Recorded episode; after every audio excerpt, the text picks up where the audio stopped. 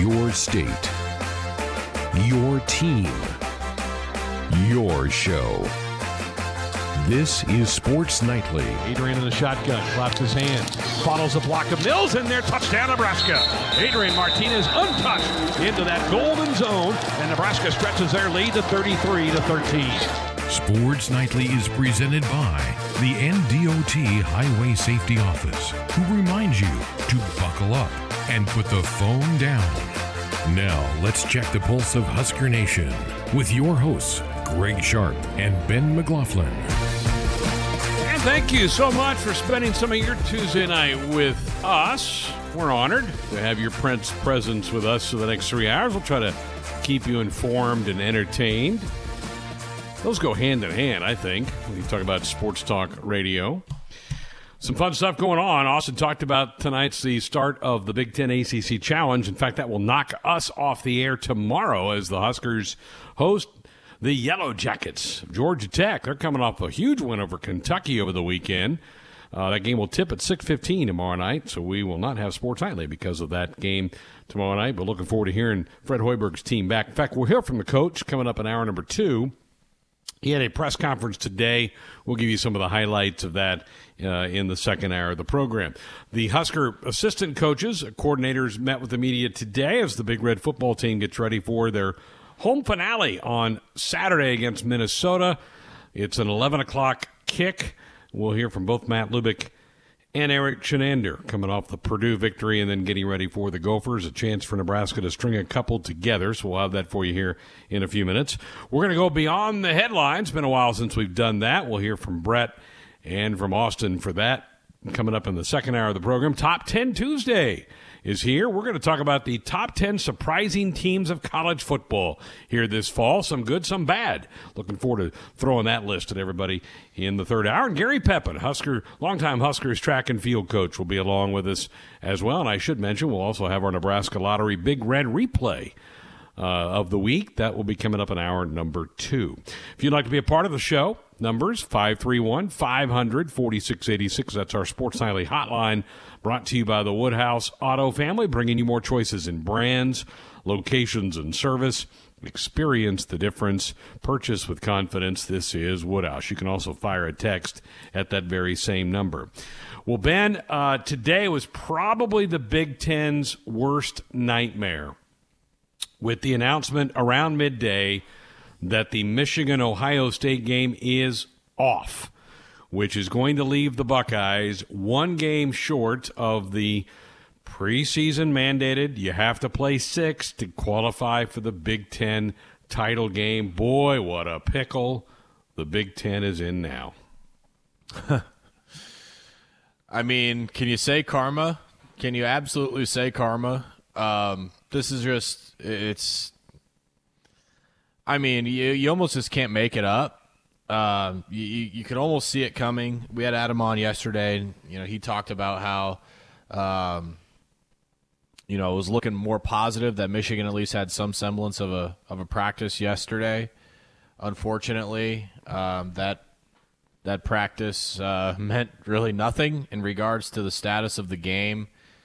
Adam was pretty clear to us yesterday that he thought that the Big Ten needed to make something happen for Ohio State, either in the sense that they would it would behoove them to move somebody off of a game that was happening to make Ohio State get that sixth game, or bend the rule that was put in place by the presidents and chancellors that was voted on before the season starts. It's so funny to me that when Nebraska was trying to schedule an opponent in Tennessee, Chattanooga, in the second week against Wisconsin, that this was a hard and fast rule. The decision was the decision.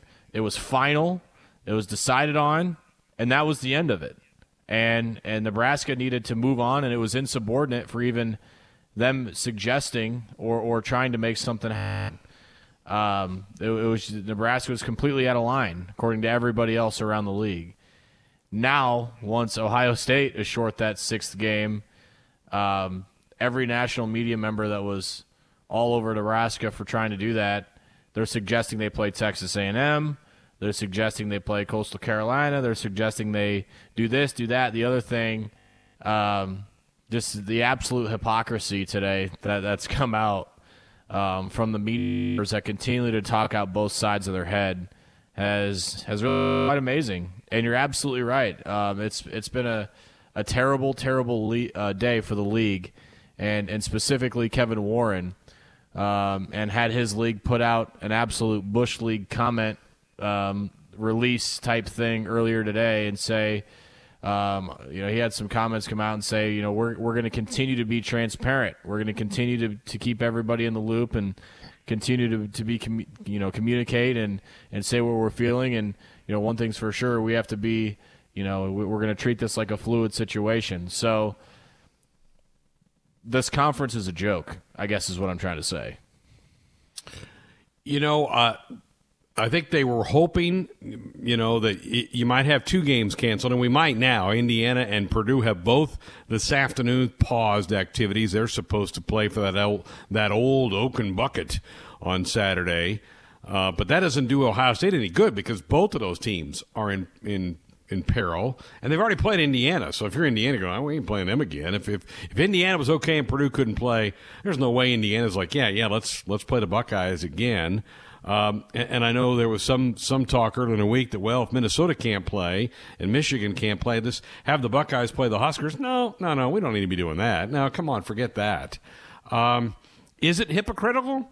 Absolutely. It is absolutely hypocritical, but I do think the league ought to figure out something to get Ohio State in there. Now, whether it's bend the rule and say, okay, we're going to let them get in with 5 games because they did beat Indiana, the closest pursuer to them in the East. They did play. So we do have a true champion in that division because they played, and Ohio State won the game fair and square, and there's nobody else in the division that could have caught the Buckeyes with the full complement of games. So my guess is that's what they're going to do.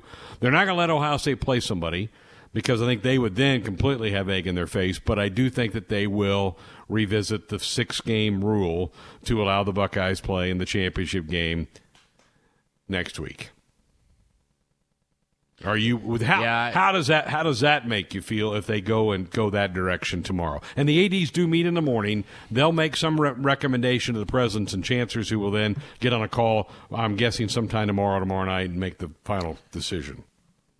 Well, and I want to clarify, just because this has happened to Nebraska, to where we were treated very poorly by a lot of other people, and had the types of opinions that were thrown out about the program and Bill Moos and his vision and what Nebraska wanted. That doesn't mean that I don't think Ohio State should suffer. I don't think that Ohio State is in the wrong for wanting to, get that 6th game or find a tweak to the rule. Now, Bloomington, Indiana is going to have a huge issue if, Ohio State is given a hall pass or some special circumstances created for the Buckeyes. I get it if you're a Hoosier fan. My response to that would be, you had your shot, it's kind of a tough luck deal. But at the same time, I think you're doing your conference a disservice if you have a team that's capable of winning a national championship, to not be able to play in that. I understand how, as a conference, you would be doing yourself a disservice if you're not at least having that conversation and having another vote or whatever it is. But I just think that maybe an apology would be nice. I think that, okay, Nebraska, maybe you were onto something. We should have listened to you. That would make everybody feel a little bit better. Just because I feel like it's hypocritical, Nebraska got hosed, doesn't mean I feel like Ohio State should sit on the sideline and nothing should happen. Agreed. Because I do think that team belongs in competing for whatever prize we have at the end of this college football season. Buckle up and put the phone down. That's a reminder from the NDOT Highway Safety Office. Austin and I were talking about this earlier today, Ben. Everything Nebraska pushed for is being proven to be on the right side of this thing. Nebraska was pushing for a season. They were right. We needed to have a season in the fall, not this ridiculous thought of playing spring football. Nebraska wanted the season to start earlier to build in flexibility with bye weeks and off weeks because they knew there were going to be things. The rest of the league pushed back. Nebraska's been proven to be right. Nebraska wanted to be able to schedule not a conference game if they got banged. Some of they were set to play couldn't play, and the game got banged. They're being proven right again. So on all three big cases of this thing over the last 5-6 months, Nebraska has been right. And you will not get an apology or a tip of the cap or, yeah, you were right from Pat Forty. He's got too much of an ego to swallow that big pill. And, you know, so you're not going to get it from him. But like Stuart Mandel today, the national writer, was basically saying he was the one, you alluded to it earlier, pushing for the A&M Ohio State matchup. And you go back and look at his Twitter feed when Nebraska wanted to play Chattanooga, and he was just killing Nebraska. You're never going to get it from those people because they hope you forget about it. But you're right. I don't want Ohio State to be penalized by this. My guess is the ADs meet tomorrow. They're going to waive the 6-game rule and allow Ohio State to play Northwestern next week in the championship game. That's what I think is going to end up happening. Yeah, I think so as well. We can't let Nicole Auerbach off the hook here either. She's been on a. I mean, if we're gonna throw names out there, her name's on the Mount Rushmore as well, because apparently her feelings got hurt, you know, by Husker fans on Twitter. So she admitted that it was a personal vendetta, essentially, with one of her replies to a fan a few weeks ago. But yeah, absolutely hypocritical. But you know, I think you know in the long run that.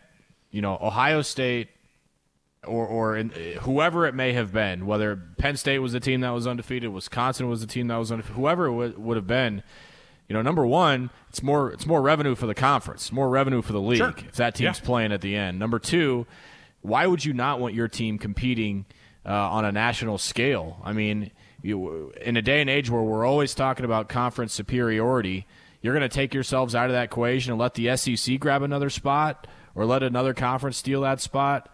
And I think a technicality by this 6-game rule or 5-game rule or 7-game rule, whatever it ended up being, I mean, number one, this should have been avoided from the get-go. I mean, as you said, the season needed to start earlier. There was a team in a specific state in this conference that likes to eat cheese that wanted the season to start later than everybody else because of reasons that they couldn't practice on time, whatever. They couldn't get COVID under control, even with that extra week of practice. So it's kind of ironic how that ended up working out as well. But I just think that it's a disservice to Ohio State and to the league to at least not that let them play a Clemson or an Alabama or a Notre Dame at the end of the year. And there's going to be a lot of people that disagree with us, and I understand that. In fact, Bob on our text line said there's no way the conference should let Ohio State get in that championship game because of no leadership in the conference. So there are going to be people that disagree with our takes on this. But Ohio State was with us way back in August that we should play, and they helped push this through. Their doctor, Dr. Borchers, was a big leading advocate to get this done. So I don't want to penalize Penn State because of this thing. Let's get some thoughts from some of the folks. Let's go to the phone. Carla, you're up on Sports Nightly. Well, first of all, to the gentlemen in Texas, they've cried enough of their own little tears. I don't want to hear that. That just makes me laugh. But I come from it with a different little perspective. I grew up in the state, was a Nebraska fan all my life, lived in Champaign-Urbana in the middle of the Big Ten country for a long time, from 76 to 88. And believe me, you had to listen to all the glory that the Big Ten did, hard to stomach. However, I found this decision today very ironic and so comical. The two teams that always thought they got the Big Ten to do what they wanted to do have now done each other in, and I just think it's hysterical. And to make the decision to sit out, and they just have to live with it. They didn't want to do it. They didn't play their 6 games. Go with it. Too bad, Big Ten. You made the decision. It's not a disservice, in my opinion, it's not a disservice to the conference. Too bad. You made the decision. Sit at it, live with it. And do you really think that another school, any other school in the Big Ten, would get that kind of support from the Big Ten to help and change this decision and go with 5 games, or give them another chance? Nah, too bad. So sad. It's a pandemic world, and that's what you're going to have to live with. All right. Thanks, Carla. Yeah, appreciate the call, Carla. I I see what you're saying, that, you know, conference, you made your bed, you got to lie in it. I mean, I think that's a totally fair assessment, fair take on your part. And, you know, maybe part of it, Greg, is the Big Ten deserves this, you know, for yeah. Maybe Kevin Warren deserves this. Maybe that, you know, with everything that's happened this year and, you know, his lack of decision making, hopefully that didn't offend you, Mike. I don't know if that was making an excuse or not, or maybe it's just another snowflake falling from the sky. But I don't know about you, but I haven't seen eye to eye with how the conference has handled things, you know, over the course of the last 6-7 months. And, you know, maybe this is the consequence. Maybe you just don't get a representative of the team in the end because of everything that's unfolded. Right, and I think that's a popular take out there too. I think a lot of people would say, tough. You set the rules in place. You've held to them to this point. Why change them now? And again, that may be the decision that the ADs and the chancellors and presidents make in the next 24 hours.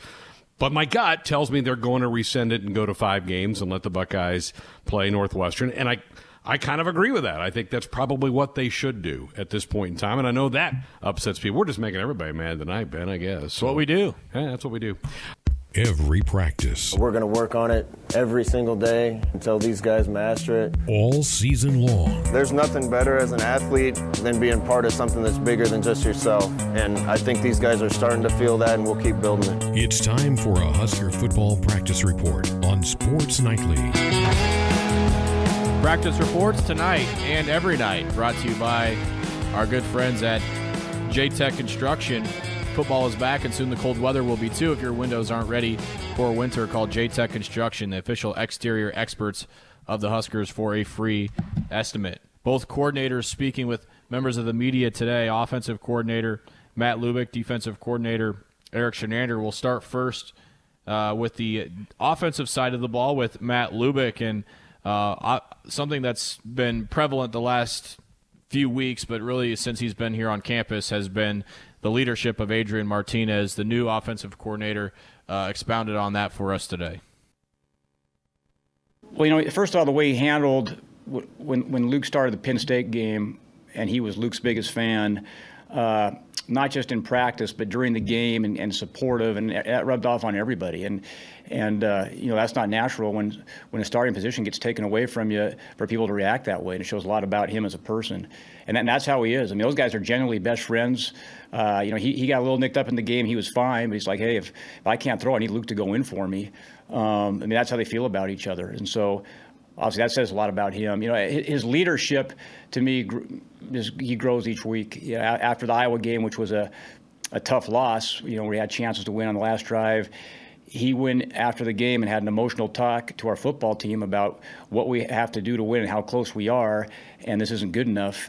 And our team responded, and it was one of the best passionate talks I've ever heard in the locker room. So that's just, you know, a small story of what he does off the field that people don't see, that our players are responding to.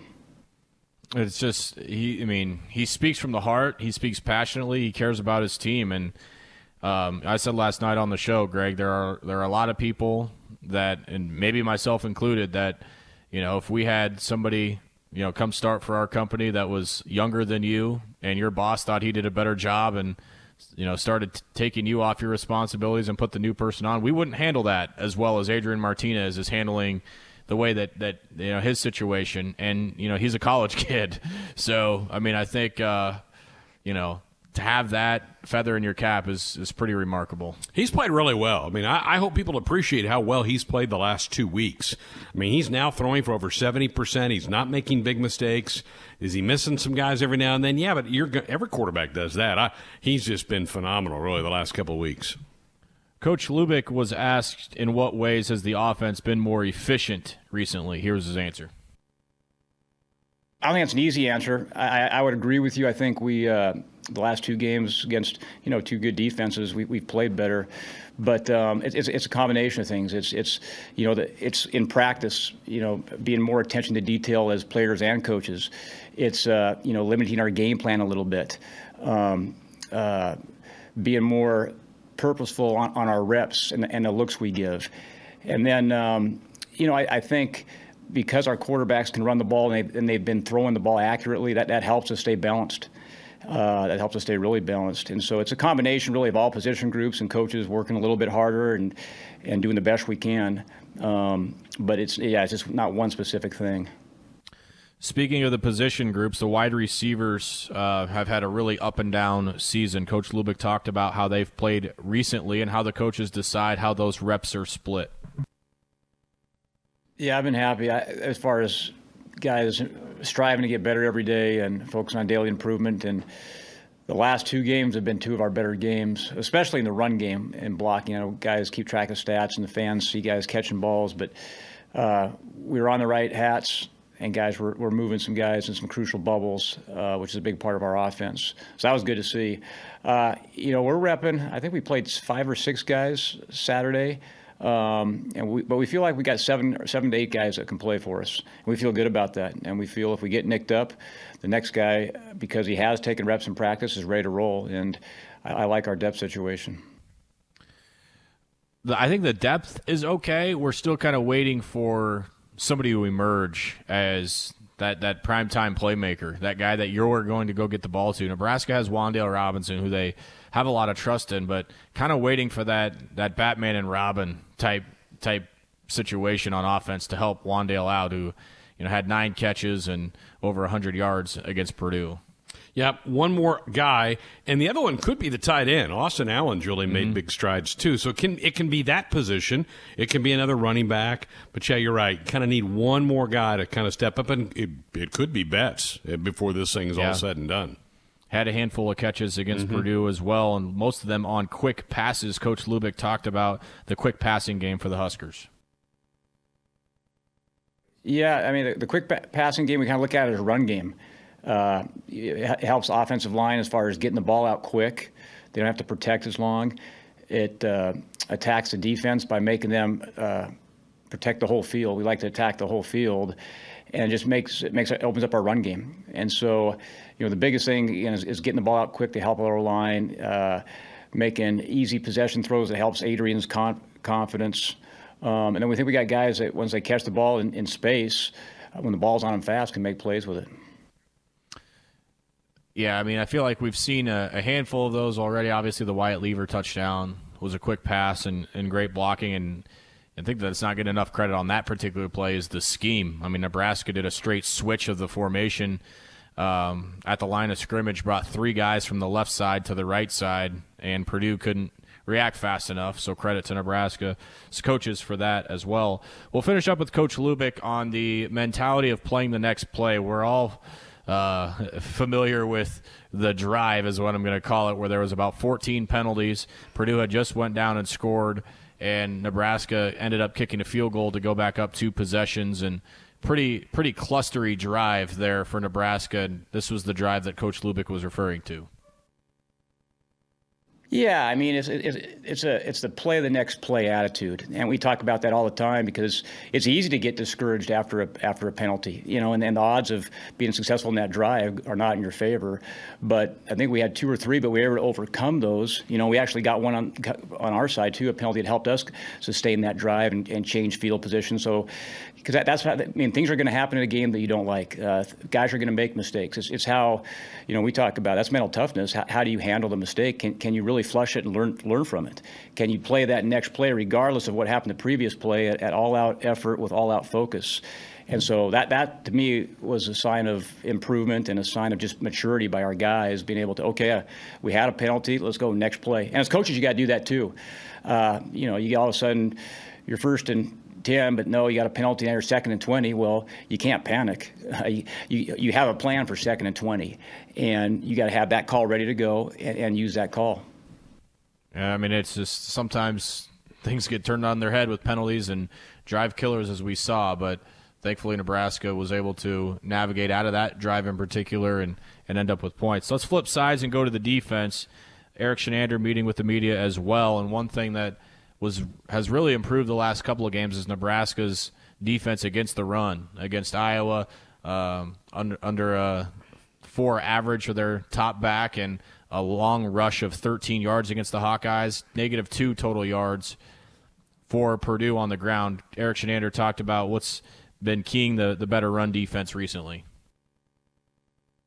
I don't know if there's a secret, just guys doing what they're supposed to do. I thought the guys up front have been playing physical, striking offensive linemen, seeing the ball carrier. The linebackers have done a good job of filling their gaps and or giving us an extra hitter when we need it. And the DBs, when they're asked to make some tackles and get to the party, they've done a great job. So I think it's just a matter of everybody executing, and everybody, I guess, feeling a little more comfortable. There's no excuses to be made, obviously, in any season. But, our team, we didn't get bowl practices last year, and there wasn't a spring practice this year. So, we're improving. We're continuously getting better. And that's not an excuse for earlier in the season. That's just, we're getting better as a football team, offense, defense, special teams. And I think it's showing up the last couple of weeks. They sure are. 2.9 yards a rush for Iowa, negative 2 yards rushing for Purdue.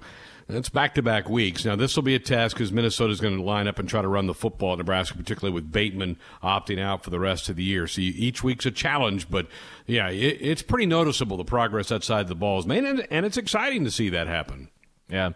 If ever there was a week to stop the run, this would be it. Mo Ibrahim's probably going to carry it 40 times against the Huskers on Saturday. One final thought from the defensive coordinator. He's got a handful of defensive seniors who could potentially be playing their last, at least regular season game. We'll see what's to come after this. But some very impactful guys that are seniors on that side of the ball. Eric Chinander spoke about them a little bit. They're all just guys that, first and foremost, they picked to come to Nebraska for the right reason. They love Nebraska. They love this university. They love playing here. The fan experience. They love football. They're guys that have embraced the process, and it hasn't been an easy one, and it's not nearly over yet, and they know that. And these guys have continuously paved the way. They've kept at it. They've had a great attitude.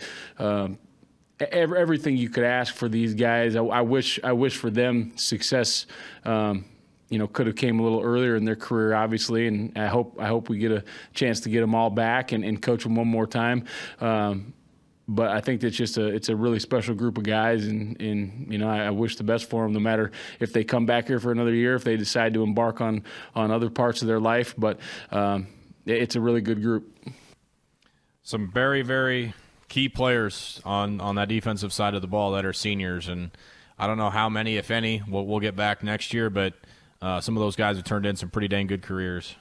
No doubt. It's going to be an interesting story, isn't it, the next few weeks? Who comes back, who doesn't want to come back? It's going to be a real interesting roster adjustment for those teams. That's good stuff there. Mention Husker Hoops tomorrow night as they will be taking on the Georgia Tech Yellow Jackets. Nebraska was supposed to have played a game on Sunday against Florida A&M, but Florida A&M had an outbreak of COVID-19, so they had to back out of the game. The head coach had a press conference today and talked about how disappointed it was to get the news about Florida A&M. Yeah, it was a disappointment, Michael, obviously, for our guys. They were in the weight room when the word came out that the game against South Florida had been canceled due to a staff member coming down with the virus. And then we made the decision that it was best to not take any chances. And, again, we knew the likelihood of something like this happening was very high. We anticipate that probably this isn't the last time that this will happen for us or for our league. So, it was deflating for the guys, and you had to manage it properly to get their minds right and get them prepared to go on to the next step when they lose an opportunity to go out there and compete. Everything you work for is for those game opportunities, and when you have the disappointment of one getting canceled in a shortened season already, it's a letdown for the players. So we went out and had an upbeat, more skill work type practice that day. We had a good, solid workout the following day, and then gave them the following day off because of the short turnaround that we're going to have this week. It was really our only time to take a break. So, it's just getting the mentality of our players where it needs to be to compete against the teams that we're going to be playing this week. And again, we've had two really good days of preparation. Hopefully have another sharp workout today, good walkthrough tomorrow, and go out and play well.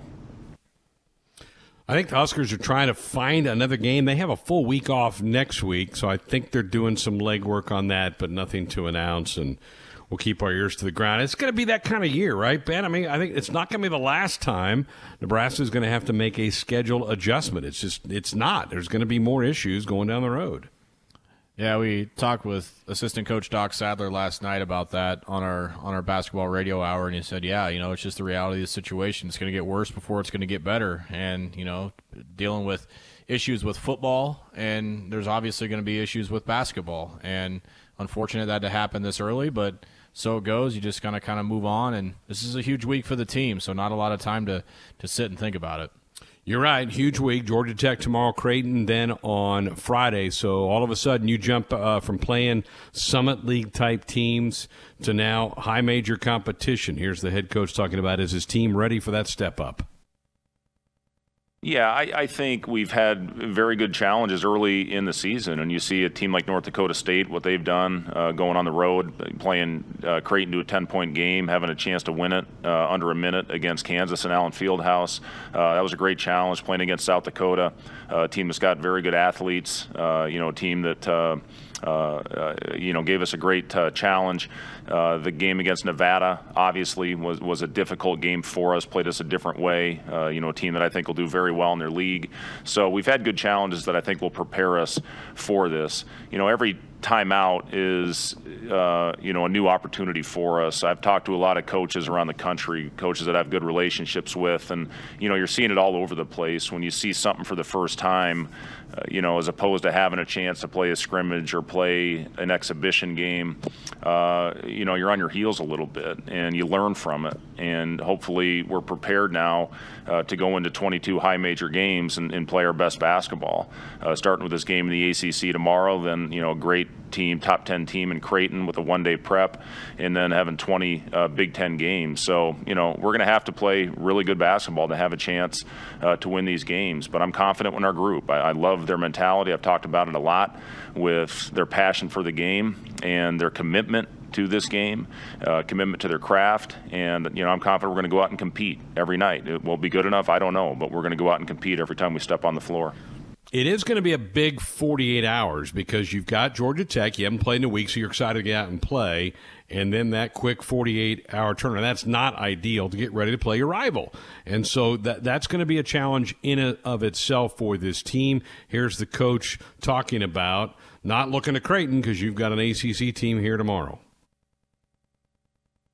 Yeah, it's always fun playing in rivalry games. I was part of a great one in the state of Iowa growing up, playing for Iowa State, playing 4 years against Iowa and then coaching in that same rivalry game for 5 years. So to have 9 opportunities to coach in a game that means so much to the state, it's a privilege and it's an honor to do that. So, obviously right now our focus is solely on Georgia Tech. You can't look by anybody, and, specifically a team of this caliber that's coming off an unbelievable performance, but certainly our guys know they saw what happened last year, with just absolutely getting it handed to us.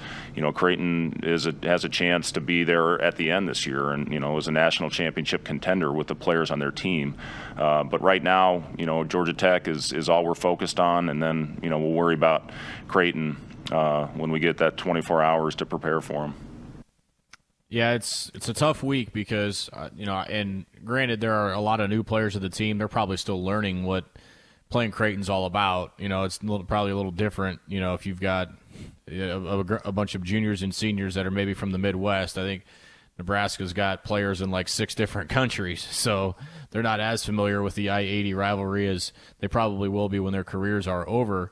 But, first things first, you've got Georgia Tech, a team that beat Nebraska last year, and another team that throttled you pretty good in Creighton. So it's a tough week, and, for guys like Thor that was around and Ivan, they're probably ready to get on the floor with both of these teams this week. No doubt. My guess is that if the coach could have told the folks who picked the pairings and the dates for this ACC Challenge, he would have preferred to go Tuesday, Friday, or move the Creighton game to Saturday, but then you bump up with football, and then I know they want to get that game on TV, and you run into TV window problems for that. So quick turnaround, but hey, it is what it is. All right, Georgia Tech just absolutely throttled Kentucky on Sunday, held the Cats at 62 points. You mentioned that these two teams did play last year, so Nebraska kind of knows the style of a Josh Pastner team there at Georgia Tech. The coach talked about the uniqueness of the defense that the Yellow Jackets will throw at the Huskers tomorrow night. Yeah, they play a very unique defense, Robin, and it's something where you saw in their last game against Kentucky, they forced 22 turnovers out of it. They do a really good job in their gaps. They play passing lanes. They've got great hands. They do a good job stepping in and drawing charges. It's a very difficult zone to prepare for. It's very tough to simulate in practice because of their length. And it's a 1-3-1 that morphs back into a 2-3-3-2 based on where your players are and they match up out of it. That's one thing last year I thought played in our heels a little bit. We have to continue to play fast. We have to continue to play with pace and try to get down the floor quickly regardless of what defense we are playing against. And that's what the zone is meant to do. It tries to take you out of your rhythm. I thought Georgia Tech did a phenomenal job against Kentucky of doing that. And again, forcing those turnovers, which got them out in transition, got them easy baskets, and got them confident early in that game. But I thought Georgia Tech really dominated that game from start to finish. So we're going to have to come out, hopefully get off to a good start, hopefully knock some shots down early, and really stay on attack mode for the entire 40 minutes.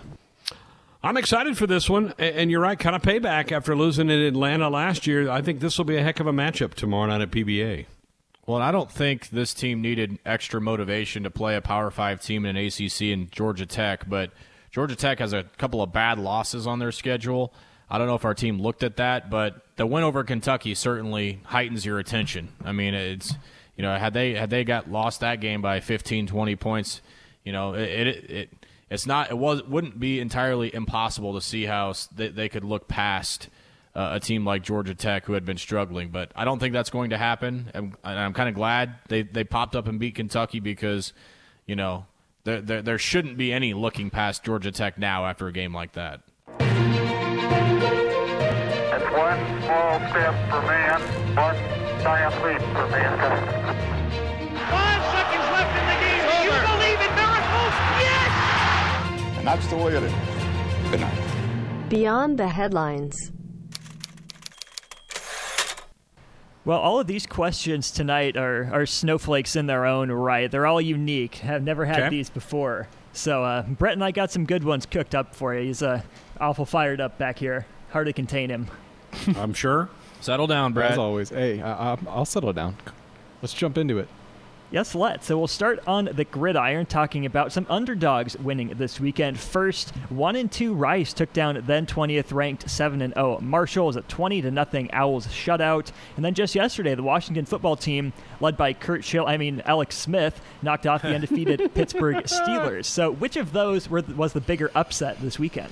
Oh, it's Rice by far. I mean, they were a huge underdog on the road. Rice is not a good football team or program. For them to go to Marshall and win was really shocking. It's the NFL. It's not that big of a stretch for one team to beat somebody else in the NFL. And you're referring to the bloody sock of Alex Smith. He got spiked by one of his offensive linemen. He was bleeding pretty bad around his ankle, but they just taped him up and he kept going. So, I don't know, Ben. I think it's Rice by a long shot there. Yeah, they were like a 4-touchdown underdog. Yeah. They had 5 interceptions. Yeah.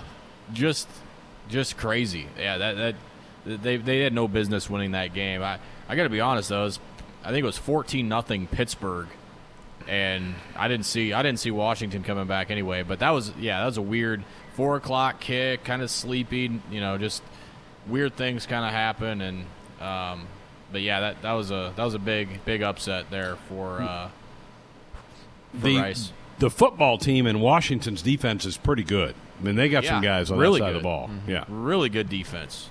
Kept Benny Snell out of the end zone after I pick him up off the waiver wire for fantasy. So don't get me started on that, Austin. But happens every time, doesn't it? All right, moving on. Today, the ESPN Top 100 NBA Players list came out, and there were some interesting placements on that list. Most notably, and to the ire of many fans, were John Wall and DeMar DeRozan being ranked 81st and 82nd, respectively, while players like Lonzo Ball and Zach LaVine ranked in the mid-50s. First off, do you guys think DeMar and John Wall should be that low, and do you guys buy into the hype of these lists much at all? I don't. DeMar DeRozan is not a clutch player at all. I think he's kind of missing that part to his game. And John Wall, how long has it been since he's played in a game? 2 years. 2 years. That's probably why. But still, no, Zach LaVine and Lonzo Ball don't deserve to be in the mid-50s. I don't put a lot of stock in them anyway. But yeah, that's kind of crazy to think about that. You know that those guys were that much further ahead. What's the date of their first official game for the league, for the association? It's coming up here, isn't it? Yeah, they snuck it in before Christmas because I know it's the 22nd. Okay, yeah, okay. So still 2 weeks away. Yep. Yeah. Training camps opened up not that long ago. You're going to see a lot of resting going on here in the first few months. Is my prediction. You got such a different thing, Brett. I mean, you had 8 teams that haven't played a game since March. Mm-hmm. Then you had about 6 that got sent home after playing 8 or 10 games in the bubble. Mm-hmm. So they're not that. But then, the Lakers and the Heat, those teams, they got like 2 months off is all they got. Yeah, LeBron definitely. I think he had an Instagram post that he showed his he wasn't approving of that. Right. But Brett, didn't they say that? What did they say? They said the NBA is going to fine teams $100,000 for resting players during TV games. They relaxed the rules on that yesterday. I'm not sure what the specifics are exactly, but I know that they relaxed the rules on resting players. I think it was actually pertaining to just non-national televised games, so they might actually still have that $100,000 fine for the national television games. Yeah, that's crazy. All sorts of protocols have to go through with the league, which is why like Kawhi Leonard is actually a little bit different because the Clippers have explained medically. But if it's like an unplanned sort of absence, that's when they'll get hit with the $100K. And interestingly, they're actually getting paid. I think each team is getting $30 million this year for not having fans in their stands. So a nice little supplemental income for each franchise there. Yep. All right, well, hat tip to Josh for this next question. Hard at work even on his day away from the office. What a great example he set for us. Thanks, Josh. Thanks, Josh. So today, Lionel Messi and Cristiano Ronaldo faced off on the soccer pitch. This is a Brett question. It's not entirely a Brett question. I did not. Not entirely. But yes, it does sound like him so far. So they faced off for the first time in over 2 years today. So with that in mind, which two-man rivalry is the greatest in sports history to you? Wow. See, I think you go more to individual sports than you do pro sports. So I think Federer and Nadal is certainly one of the all-time greats on the tennis thing right now. And then, everybody wants to go quarterback against quarterback, which has never made a lot of sense to me because you're never on the field at the same time. But Federer and Nadal is, I think, hard to beat in the modern era for a head-to-head competition. Yeah, with Greg's logic, I'm going to go Manning-Brady. Just because I don't know, I hate Tom Brady and I love Peyton Manning, although I shouldn't. So I've always appreciated that. But you think about like Bird and Magic. You can certainly do that. Yeah, I mean, there's Tiger and Phil. Tiger Phil to a certain degree. Yeah, there is a few that you could do for sure in the NBA. I'm trying to think of like don't really see many in baseball. Well, that's what I was trying to think of, a pitcher against a hitter. But I really, nothing comes to mind about, man, I can't wait to see him face him. But not a lot jumps at me in baseball. Bosworth and Bo Jackson. Ooh. About Rougned Odor and anybody a license plate on that truck? Yeah, there you go. Rougned Odor and Jose Bautista. Anyone feel like tackling Lamar Jackson? Cowboys basically just fell down and Lamar just walked into the end zone there. That was no bueno. All right, next topic coming from the NBA. James Harden has been in the news quite a bit over the last week. He failed to show up to a few of the team's workouts and was seen on multiple videos across several of those nights partying at local establishments and spending a considerable amount of money. Today it was reported that Harden is open to a trade to the 76ers or another contender other than the one that he is on now, of course. With seeing Harden's offseason activities and his lack of production in the postseason thus far in his career, do you guys think that Harden has been the problem all along, or do you think that he's built to be a championship player? Okay, I'll give my thoughts on Harden first. I had like a good hard fast rule. My mind made up that I did not like him at all as a player. And then I was coaxed into doing fantasy basketball, and I ended up with him. And then I was a huge fan because he got me triple doubles every night and scored 50 a night. And then I was like, okay, well, this is going to be done. I'm not, you know, he's not going to be on my team this year. And then our commissioner of our league said that we had a keeper rule, so I got to keep him for another year. So I was a huge fan of James Harden again last year. And the great thing about fantasy hoops is it doesn't go to the playoffs. True. So I didn't care how he played in the playoffs. Very true. I don't know if I get to keep him again this year, so I might go back to hating him. I don't know. I don't know what to do. So I'll withhold my thoughts on what I think of Harden in my draft here in 12 days. It's hard because has his surrounding cast been good enough to win a title? That would be the thing that you could sit there and go, he just didn't have enough guys around him to get it done, where KD has, LeBron certainly has. He's not in that ilk, but he's still a heck of a good player. And so maybe he just hasn't had the right guys around him to get him through, and the right system, the D'Antonio system. Everybody loves it. It's fun. It's creative. You score a lot of points, but it doesn't win, right? It doesn't win in crunch time. Well, that and, the thing about LeBron and KD and even Kawhi, I guess, those are positions that can win you series and win you championships. It's hard to win a series as a point guard by yourself. You need big-time help around you. And not to say that he hasn't had any, but, I mean, having Russell Westbrook, another guard, isn't bold. Clint Capela, PJ Tucker just aren't doing it. Well, and they got rid of Clint Capela midway through the season last year. A lot of people thought that might not have been the best decision. Wonder how much different this conversation is if Chris Paul doesn't pull his hammy back a couple years ago. Yeah. They were up 3-2, but maybe. What if the Lakers trade never gets vetoed with Chris Paul? Let's play a what if game with that. What a spider web. Yeah. All right, well, we'll hop across the pond for topic number 5. Earlier today, Nepal announced a new official height for Mount Everest that's about 3 feet higher than its previously recorded height from the 50s. It did cost them over $1 million to get that extra 3 feet on top, but leaders say it's a point of national pride to have this new measurement. But excuse me? Why? How many million? It was 1.3 million to add 3 feet to Mount Everest. Oh my god! So what they do? Hire some people to drop on top and build a snowman for that's 3 feet tall, or what? There's something about trigonometry in the article, and that's when it lost me. So. Not about math up here in this brain. What are we doing? Priorities, people. I'd take 1.3 million. Get me in a helicopter. Drop me on top of that baby. I'll build a 5-foot snowman. I don't think helicopters go that high. I'll knock $300K off the price. Okay. It's just a cool million for me to do that. So that in mind, would you guys rather climb to the top of Mount Everest or take a helicopter up there, or would you rather dive into the Marianas Trench and visit the lowest point? Your eardrums. Wouldn't your ears like pop and explode going that far? Is there another choice? Is there a C? Neither of the above. So what are our choices? We have to climb Mount Everest, or bottom of the Marianas Trench, or sit on your couch. You can be dropped there, teleported there. Heights freak me out, so I would probably go to the depths. But that ain't a picnic either. No. Give me one of those James Cameron little submarine things, and we'll talk about it. Give me the heights. Give me Mount Everest. Oh, really? Something about having those windows break and having that cold water suck in like a vacuum. Yeah. And you can just, your impending doom. It'd be quick though. There's no hope for you. Yeah. I mean, not exactly. There's a lot of hope. There's not a lot of hope for you on the top of Mount Everest either, but no. But that's the thing is, I feel like if you perish, on the top of Mount Everest, it's a slow burn. Whereas in the ocean, it might be quicker. Just saying.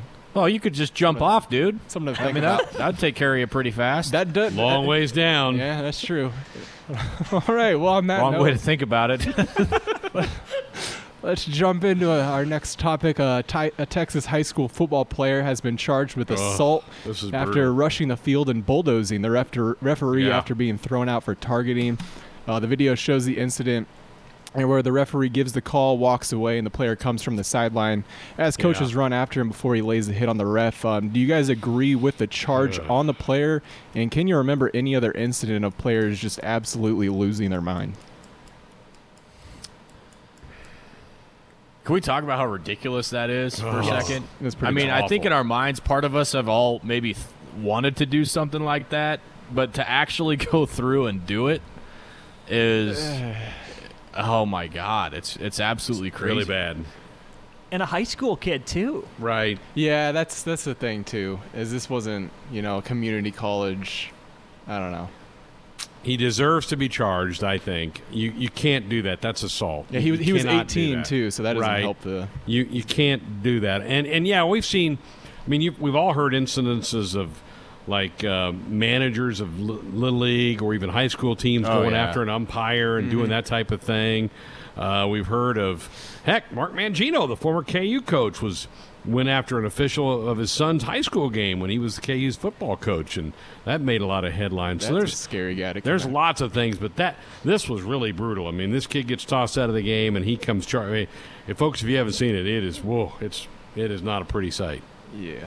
Yeah, I'm thankful. I've been thinking about this. I know you hit him with his shoulder pad, but thankfully he didn't have his helmet on either. Right. Yeah. True. I mean, he had his helmet off, which was a bot. I've seen videos of high school kids like throwing punches at referees on a basketball floor. Yeah. But I mean, to use your shoulder pads, you know, and on a guy that doesn't see it coming because you're wearing doesn't a see weapon. It coming. He's way bigger than him anyway. Yeah. And then you throw pads on him. That's a Bush League move. Yep. All right. Well, we'll wrap it up with this. And man, you guys have been grim tonight. Yeah, we got anything to lighten the mood here? We do actually here for topic number 7. So we won't be able to get our Flicks picks for the week, but I'm going to use this as a chance to get mine in. So here's a trailer for a movie called A Recipe for Seduction. It's a Lifetime movie starring Mario Lopez. Here's the trailer. What the hell are you doing? A Lifetime original movie. You don't answer my proposal. And now you're not answering my call. I think I'm falling for the new chef. Jessica is falling for Harlan. The cook?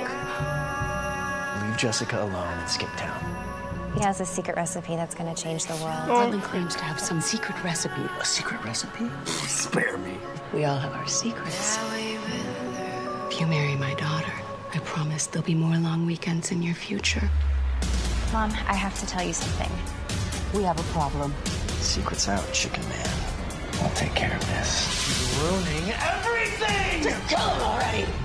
Who the hell are you? Harlan Sanders, the new chef. Mario Lopez is Colonel Sanders in A Recipe for Seduction. Premieres December 13th at noon. Only on Lifetime. You heard that right. It's a Lifetime movie presented by KFC starring Mario Lopez as Colonel Sanders. Your thoughts, go. Well... First of all, Austin is absolutely now a married man because he's checking out things on the Lifetime channel. Yep. So congratulations, Austin. It didn't take long, but yeah, you've been converted. Come on, that's really rich, right? Oh, KFC, God. Colonel Sanders, man, that's rich. This is unbelievable. I don't even know what to think. That's crazy. That's 2020 for you, folks. Mario Lopez looks so weird in the trailer with that little Colonel Sanders goatee, and his hair is completely silver. How did we cast Mario Lopez as Colonel Sanders? Yeah, that doesn't seem quite right, does it, Brett? It does not seem right. I don't know, man. So that's where we're at with 2020, folks. So has the movie debuted, or is it yet to air yet? I believe it's coming out this weekend. Oh, okay, all right. So set your DVRs, Ben. Olivia will want to see that. Yeah, she'll have it on. We'll maybe we'll get KFC. Maybe we'll get a bucket of fried chicken and watch it. I think that's the point, probably. Yeah, maybe. Are they still open? All open? Right. Never mind. That's another movie. We think 'em up. We count 'em down. It's Top 10 Tuesdays on Sports Nightly. All right, topic tonight, top 10 surprise teams, good or bad, in college football this year. This one was fun for me. How about you boys? Loved it. Great topic. And, you know, some people, teams on here for the right reasons and the wrong reasons. That's just the thing. Plenty of surprises both ways. I think I have a few more positive surprises than I do negative. So try to keep it, you know, a little more positive, but still definitely some major negatives. Yeah, there are definitely some of those of what we've seen over the last couple of months for college football. My idea, I'm going to start, unless there's a big objection by one of you two. Not from here. I think I'll let it slide this time. My number 10, I'm going the Iowa State Cyclones, and I couldn't put them any higher because they were supposed to be pretty good. We had them in our preseason top 25. They haven't been perfect. They're 8-2. They lost to Louisiana, but still, there they are, first time ever in school history in the Big 12 title game, so they make my list, but only at number 10. All right. 10 spot it is. My 10 spot, I'm staying in the Big 10 Conference. I have the Michigan Wolverines here at 10. Probably higher on your guys' list, but I didn't expect them to be that great, honestly. I didn't expect them to be 2-4. Season got out to a good start. They boat raced Minnesota. I don't think any of us expected Minnesota to be this bad this year, but that was a big game right out of the chute at TCF Banks. Then they lose to Michigan State, lose to Indiana, get blasted by Wisconsin, win a triple overtime game against Rutgers, and lose to a winless Penn State team. And obviously didn't play against Maryland and not going to get smacked by Ohio State this week. Otherwise, they'd be potentially 2-6. So Michigan Wolverines, my number 10. Michigan and Iowa State were tough cuts for me. Number 10, I go to the Mountain West, San Jose State. Spartans are 5-0. Granted, they haven't really played anybody, but looking at what they've done recently, 2019 they were 5-7, which is a big improvement from going 1-11 and 2-11 the 2 years before that, 4-8 in 2016. Their last winning record was all the way back in 2012. So hat tip to Coach Brent Brennan, give him and the Spartans a little bit of love here at number 10. Very good. All right, my number 9, I'm going to the ACC, and this is on the negative side for me. I've got Florida State here at 1-6, just a miserable start to the year. And backing out of games, day of, the Clemson thing, I put all that at their feet for that. That just is wrong. You got Clemson's already in town, and you're goosey because one kid for Clemson got a positive test late on the late-night testing that you're not going to play. That looked like a dodge to me. So Florida State, bad season, bad decisions. I got them at 9. Really glad you put them on. I had 12 teams on my list, so I had 3 teams that I had to cut. Florida State was on there. The only reason I left them off is what was their ceiling this year anyway? Probably not real high, so I don't know it's all that surprising. But 2 wins, one of them against a really bad FCS team, definitely worthy of being on the list. My number 9, I'm going to the Pac-12. I know it's still really early in their season, but you think about where Colorado football was in February without a head coach. They were the last Power 5 school without a head coach, and they're 4-0. Not only are they 4-0, but their starting quarterback played safety for the Buffaloes last year. I know it's really early, but, I mean, color me impressed that Colorado starts 4-0. Couple of really close wins. They're able to eke a couple out, but you've got a safety playing quarterback. You've got a head coach that hasn't even been there a calendar year. 4-0 is impressive to me. Impressive indeed. I'll have a negative surprise at number 9 for me, though. Former Big 12 foe, Oklahoma State. The Pokes would have been my pick to win the Big 12. Look at that offense, what they brought back with Spencer Sanders, Chuba Hubbard, Tylan Wallace. That's a lot of weapons. And even the defense has improved a little bit, but I should have known better with Oklahoma State. They just can't quite get over that hump, and I think that's a disappointment for them. They're not in the Big 12 title game that they had very realistic aspirations to, down to 22nd in the college football playoff rankings. Not what Oklahoma State wanted out of this year, but not a big enough disappointment to be higher on the list. The Pistols just didn't fire week to week, did they, boys? Too many blanks. No. Yeah, too many blanks. All right, my number 8, I'm in the state of Oklahoma as well. For my number 8, but it's the Tulsa Golden Hurricane at 6-1. Some amazing comeback wins for them. They have fought their way into the AAC title game. They've had COVID issues. They've had teams that they were supposed to play that had COVID issues, so they're down a few games. But they've been a fun story to follow and a heck of a win a few weeks ago that I watched them rally to beat Tulane in the game. So Tulsa's caught my eye, and their only loss was to the team Austin just mentioned, and that's Oklahoma State. And we thought, well, that's a bad start for the Cowboys. Tulsa's pretty good, so I've got them on my list at number 8. Man, that was Team 12 on my list. So I'm again, tough cut for me. But like Florida State, were left off for the same exact reasons. Greg, I mean, they should have beaten Oklahoma State late in that first week, and they've won every game since. So big time kudos to Tulsa. My number 8. I'm going to Death Valley, and it's been a death of a season for the defending national champs, the LSU Tigers. I expected them to take a massive, massive step backward. We had them ranked in our poll. it was hard for me to piece together how LSU would even look on the field, but it's been real bad in Baton Rouge for the Bayou Bengals. 3-5 and just getting obliterated. It was the largest point spread ever for a defending national champion last week against Alabama, and they covered. So just not a good look for LSU. I said this last night on the show. Joe Burrow's not walking through that door. All those wide receivers aren't walking through the door. And more importantly, Joe Brady's not going back through that door. I think LSU's about to plateau very hard. Austin, we need maybe to check in with that sideline reporter that we had on this summer. It does just mean more to them down there, you know. I'll stick in that general region, but go north a little bit. I've got Louisville at my number 8. I had decently high expectations for the Cards. Maybe not win the division high, but they made a bowl game in year one under Scott Satterfield. I thought they'd make it back there again this year, but apparently not. They just get in their own way so much. Now there's drama around Satterfield, closed for the most part since Shane Beamer took that South Carolina job. But if AD Vince Tyer has to put out the statement he does about coaches looking around at Louisville, that's not a great sign. So I expected a lot more out of the Cards this year.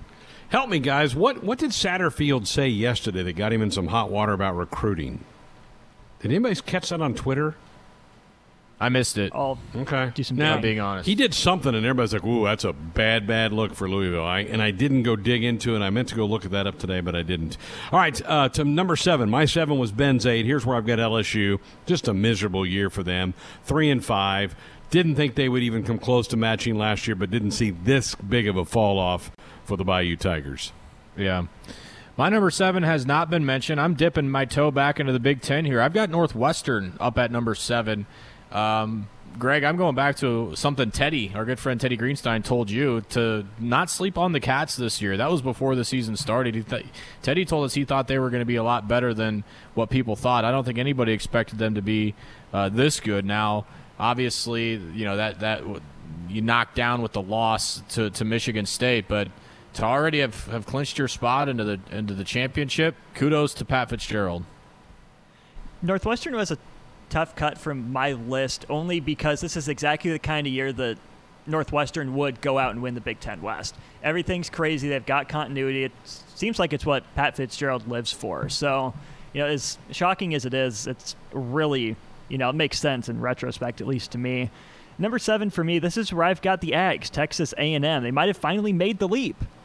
Okay, probably not. But, you know, they achieve exactly what they're supposed to. And you look at their recruiting rankings, they've taken a step up this year, ranked 5th in the college football playoff rankings thus far.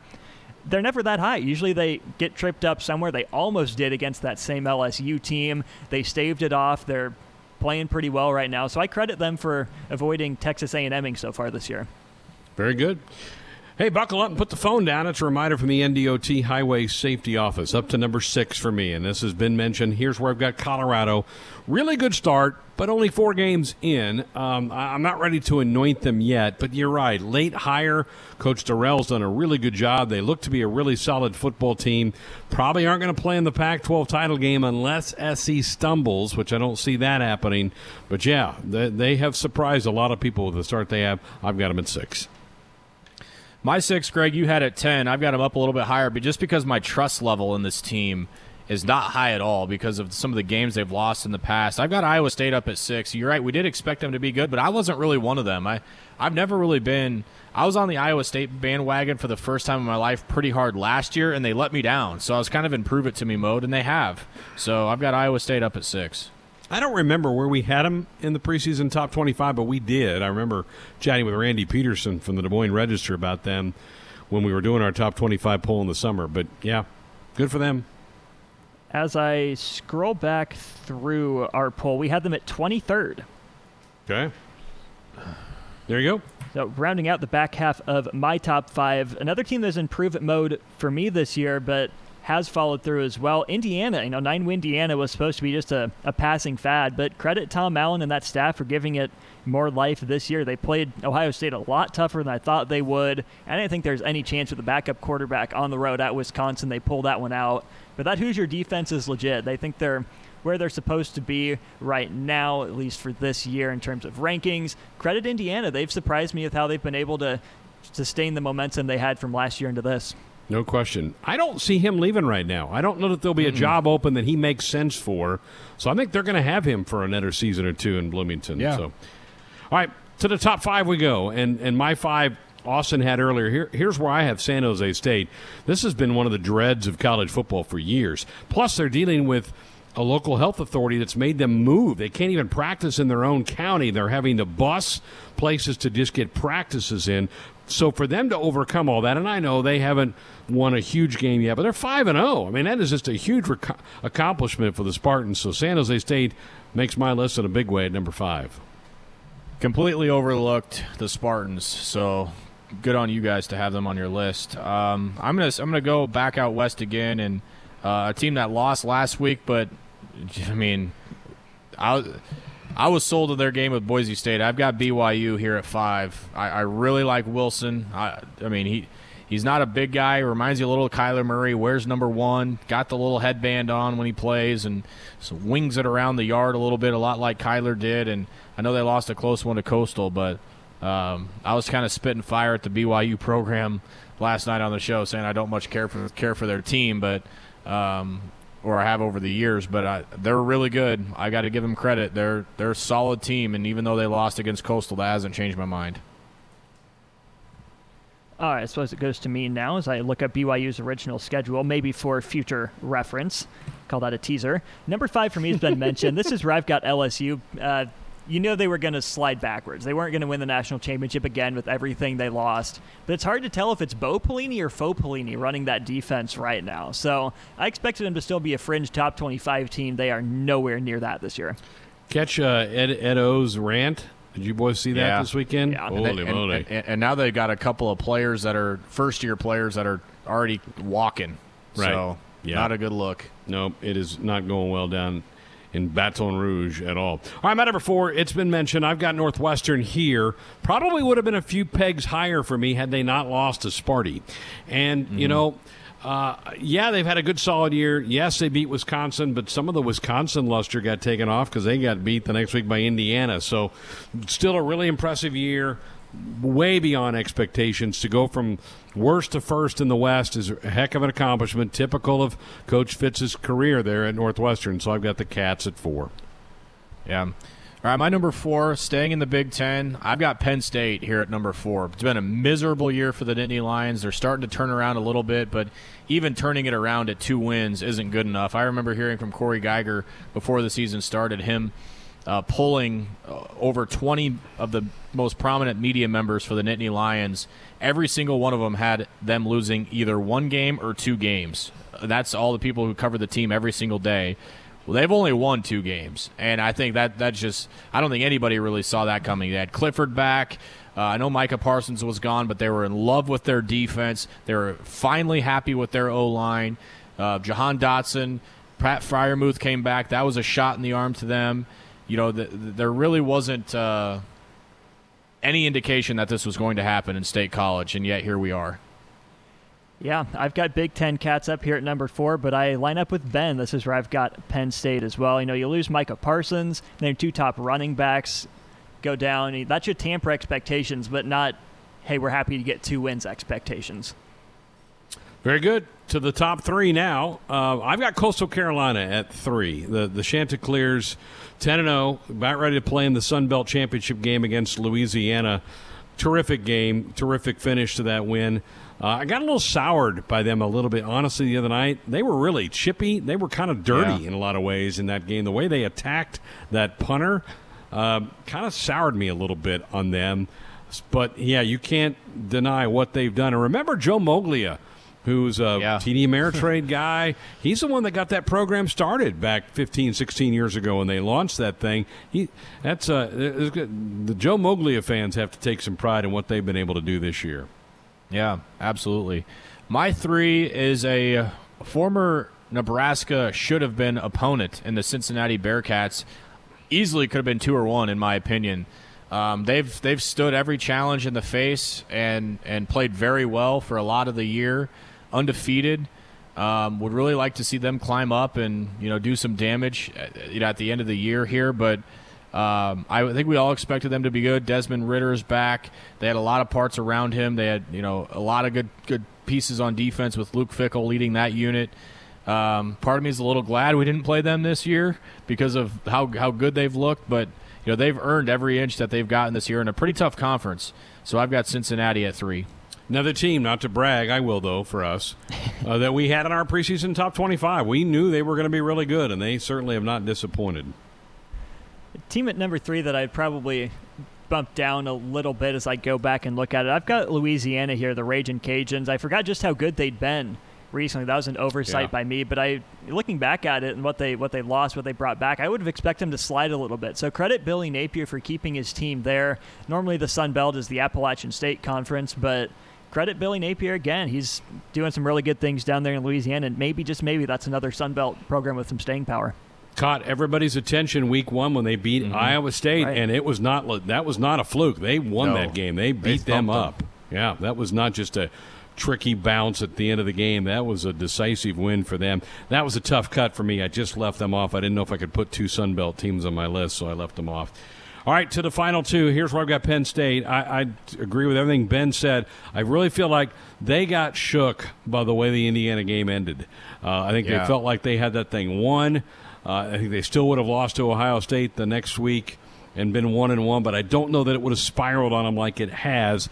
They seem to have kind of found their footing a little bit. They beat Michigan, whipped up on Rutgers. They're probably going to win this week over Michigan State. I would bet on them to win their crossover game next week, get to 4-5 and kind of salvage a little bit of it. But even with some of the departures, this still should have been a top 20 team because of all the things they got going for them there.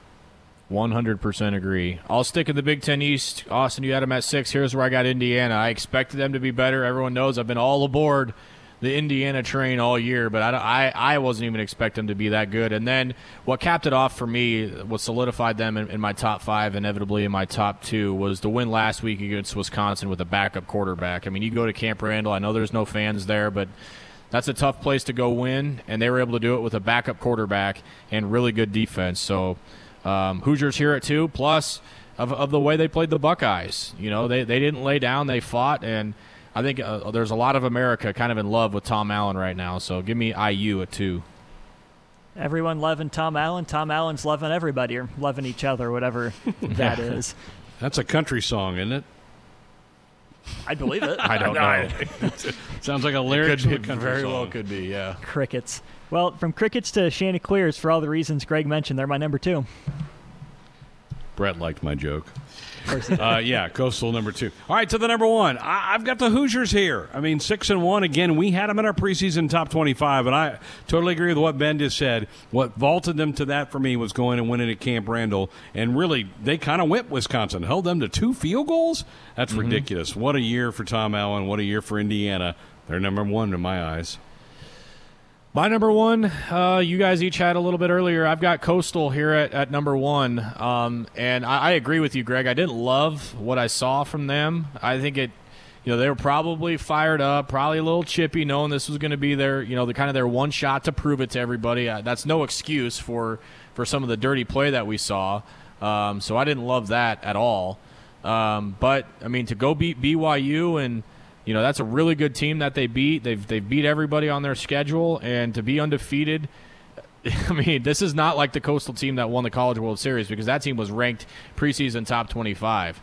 Coastal Carolina Chanticleers were not preseason top 25 in college football. So I'm kind of all aboard Chance Nation right now. Let's see what they have for us as we move forward.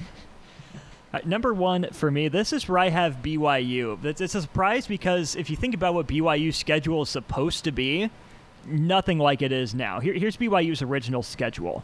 At Utah for the Holy War. Then you get Michigan State in Provo. Go to Tempe to take on Arizona State. Next weekend, go up to Minneapolis to play Minnesota.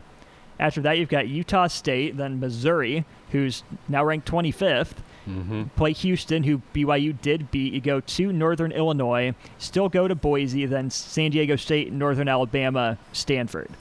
Even if BYU's better, I don't know if it's a fringe top 25 team, probably, depending on how those early weeks go. But with their new schedule, the way they've looked, it was impossible to see this coming based on what the schedule was before the year. So just by that fact alone, they're number one, let alone how good they've looked against pretty solid competition.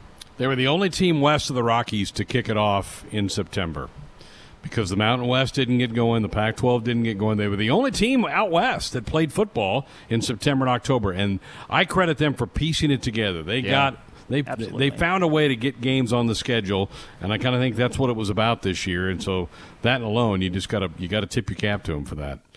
Big announcement from Husker Track and Field last week as they announced the addition of 7 student athletes to the Nebraska Track and Field program. And here to tell us a little bit about that is the head coach of the Huskers, Gary Pepin. Hey, Coach, how are you? How you been? You doing okay? I'm doing good. I fought the virus for a while and defeated it. Yeah, for about 2 weeks, and 3 members of our staff and all of their wives had it. But everybody is doing much, much better now, so that's good. Well, good. Well, hey, that's great news. Fantastic. I'm glad to hear that. I did not know that you had been stricken with that, so that is wonderful news right there. How are your athletes doing? Because I know there was a bit of a breakout within the team as well a few months ago. Well, Greg, it's been kind of like around the country, I guess, in that we have certainly had some issues with it. The kids have been very responsible and tried to handle it in a very professional manner. We've had very few instances in which, you know, somebody just flat screwed up on something and went somewhere where they were supposed to or not supposed to go or something.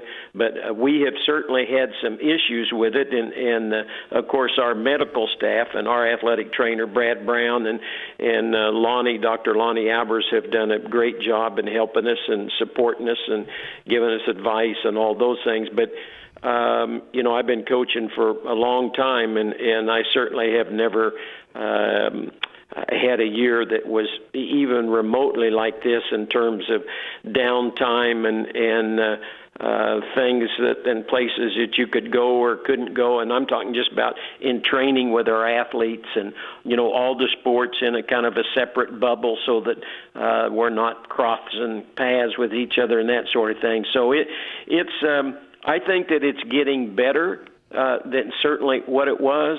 And I think maybe the student athletes are taking it more seriously, and same thing with their parents and grandparents. And you know, you have an issue, for example, where you may have let's say a young lady who wants to go to her sister's wedding. And so she comes to us and asks, "Can I go to that wedding? This will be the only one ever." And it's pretty tough to tell them, no, you can't go. And so you've just got to make some tough decisions, and they do too. But hopefully, of course, you don't know what happens now that so many of them go home, you know, particularly with our team. We have a large team. We have over 150 athletes on the team. And so you have all kinds of cases and strange things that happen. But hopefully, you know, it's getting better, and of course with the new vaccines coming out down the road here, you know, maybe it'll clean things up a lot and stuff. No doubt. Again, visiting with Husker Track and Field Coach Gary Pepin here on Sports Alley. Have your athletes been able to train? What kind of shape is your team in right now? That's a really, really good question. You know, normally by now or coming up, maybe this week, I'd have to look on my calendar, we have an inter-squad meet. And, of course, we're not having that this year for mainly all the virus reasons, but same thing with the missed practices that we've had, and not necessarily just the whole team, but individual situations. For example, I have one young guy on the team that I think that's going to be a real good athlete, and I happen to coach him, and he's in the jumps. And he is a terrific athlete. And so he kind of last year as a freshman, he had knee surgery. And so he was, you know, with us, but most of the year he really wasn't able to do very much. So he went home this year and came back and was doing a lot better and everything. And then he had a hamstring injury of which he was out for a period of time. Well, then twice his roommates came down with the virus, so he had to, stay in the house there. And so, make a long story short, he's missed about 40 days of practice. Oh, well, wow. That's just, phenomenal and stuff. So we've had individual cases like that have been hit and miss. What kind of shape they're in? Some are in pretty doggone good shape that haven't missed many practices or did kind of things on their own. And we have some that were probably a month behind where we would normally be at this time of the year.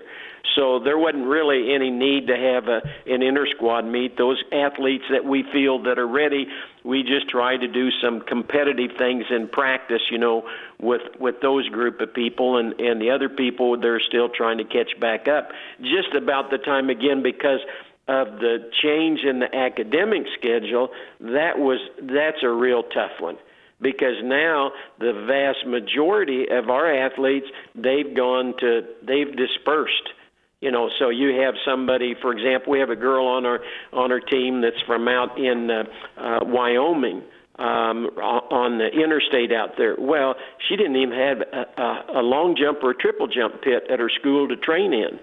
And so now she's going back there for I don't know how many days. I'd have to, again, look on the calendar, but a long time.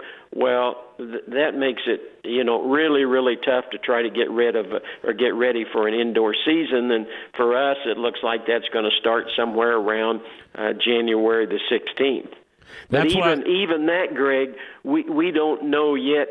For example, we're tentatively scheduled to have a meet on January 16th. But I don't know to this point, nor does our administration, and they're certainly trying to get me the information as fast as they can, how many people we'll be able to allow in the facility. So we were supposed to have 3 teams, and so you have now, because all of our competition's indoors, with the exception of the national meet, which is a little bit strange, but with the exception of the national meet, it's just Big Ten schools only. And so that means that the 3 schools that will be coming here on the 16th have a maximum number of athletes of 32 of each gender.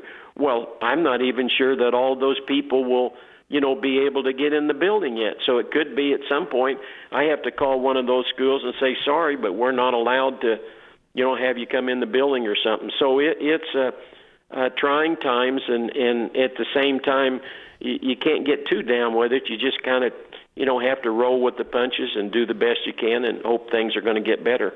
No doubt. Gary Pepperding with us here on Sports Alley. Well, last week you did announce the addition of some talented student-athletes that really come from all over the globe. You've got to be excited about this group. Yeah, that's interesting that you say that because that's exactly right. We brought in this year 21 new men and 22 new women. And out of that group, we have 7 countries that are represented, and for the first time we have an athlete from Liberia and a young lady from Finland, and we have 13 Nebraskans, and we have 2 transfers. And so our assistant coaches have really, really been working hard and are trying to do a good job. And we feel like that probably on the men's team to this point, this is one of the better recruiting years that we've had for a long time. And the women is a strong group. But we're still recruiting. There's always we're like a little bit or maybe a lot like football and basketball in that there are people that are popping up on the portal all the time. But one of the reasons those people are coming out now, for example, and I can't think of the name, but you can tell me the name of the conference that Houston's in and East Carolina. And, well, they've completely dropped the indoor season. So those kids that are seniors at a lot of those schools, they're getting out of Dodge, and they're looking for a place to go. So we don't have many scholarships available for the men, but we have some for the women. So we're watching that thing like it's UFOs flying over the Capitol or something. That's great. Well, congratulations. Thanks for the update, because I've been curious about whether you were going to have an indoor season, and so thank you for answering that. Good to hear your voice. I'm glad you survived the virus. Let's hope we get this under control and we can get things back to normal in the collegiate athletic world, Coach. Okay, thanks. You stay healthy, too, and thanks for giving me a little bit of time. You bet.